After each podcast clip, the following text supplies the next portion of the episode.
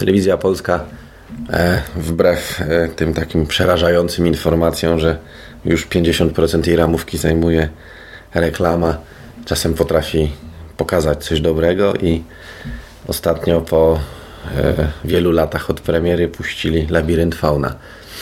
Ja już kiedyś ten film oglądałem i nawet pisałem o nim bardzo krótko na Gnieździe Światów. Natomiast teraz jest okazja przypomnieć go sobie, bo to jest bardzo dobry film. I jeśli chodzi o Benicio del Toro, to e, w moim prywatnym rankingu jest to jeden z lepszych jego filmów. E, mm, musiałem troszeczkę odczekać od premiery, bo podobnie jak w przypadku pierwszego sensu, nadal nie bardzo wiem, jak ten film ugryźć. E, ja się nie lubię doszukiwać rzeczy, których nie ma. Lubię owszem smaczki, jakieś nawiązania, natomiast nie, nie staram się nigdy szukać mózgu w dupie w przypadku dzieła kulturowego.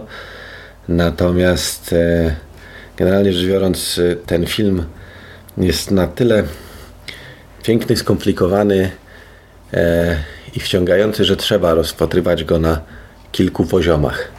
Przede wszystkim jest to no, baśń, bardzo klasyczna baśń E, mówię klasyczna, bo jest to baśń taka w stylu braci Grimm. Baśń okrutna, baśń przerażająca, baśń, w której bohaterka, dziesięcioletnia dziewczynka, e, gubi się w jakiś sposób sama w tym wymyślonym świecie. E, jest to wyjątkowo piękna baśń. Widać ogrom pracy włożony w to, żeby, e, to się branżą mówi, obrazek, żeby był naprawdę ładny, żeby widza w jakiś sposób zachwycił. E, rozgrywa się w scenerii było nie było lasu, czyli miejsca samego w sobie w jakiś tam sposób już nacechowanego troszeczkę magią i rozgrywa się w takim dziwnym momencie historii pod koniec wojny. Dla Hiszpanii wojna w zasadzie się już skończyła i jeszcze tylko trwają ostatnie potyczki między komunistyczną partyzantką a e, faszystami, którzy przejęli rządy to jest też w pewien sposób e, ważne i w e, takie środowisko do starego gospodarstwa na skraju lasu przybywa mała dziewczynka, Ofelia, dziesięcioletnia, e, przepięknie zagrana przez Vaquero. No, trudno mi powiedzieć, na ile jest to kunszt aktorski, bo nie znam innych jej filmów, a na ile jest to kwestia tego, że zagrała po prostu małą dziewczynkę zagubioną. E, bohaterka znajduje się też zresztą e, w takim trochę trudnym, magicznym momencie, kiedy przestaje powoli być dzieckiem i z dzieciństwem trzymają ją jeszcze tylko książki, bajki i to, że lubi przytulać się do matki, a po pierwsze za chwilę zacznie dorastać, a po drugie żyje w naprawdę okrutnych, no, totalnie skurwiałych czasach a bycie dzieckiem w czasie wojny jest e, rzeczą bardzo trudną.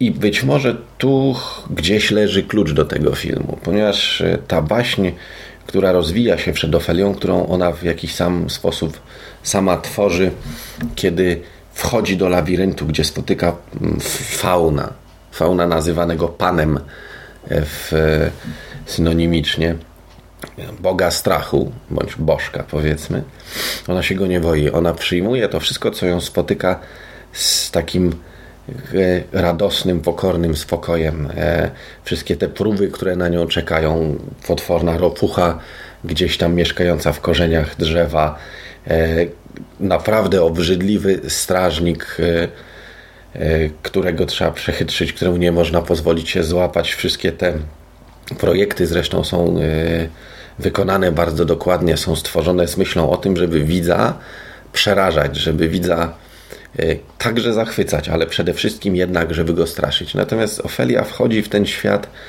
e, nie chcę powiedzieć bezrefleksyjnie, ale bez, bez lęku. Tak jakby to, co miała okazję zobaczyć przez poprzednie pięć lat, gdzieś jej pokłady strachu wyczerpało.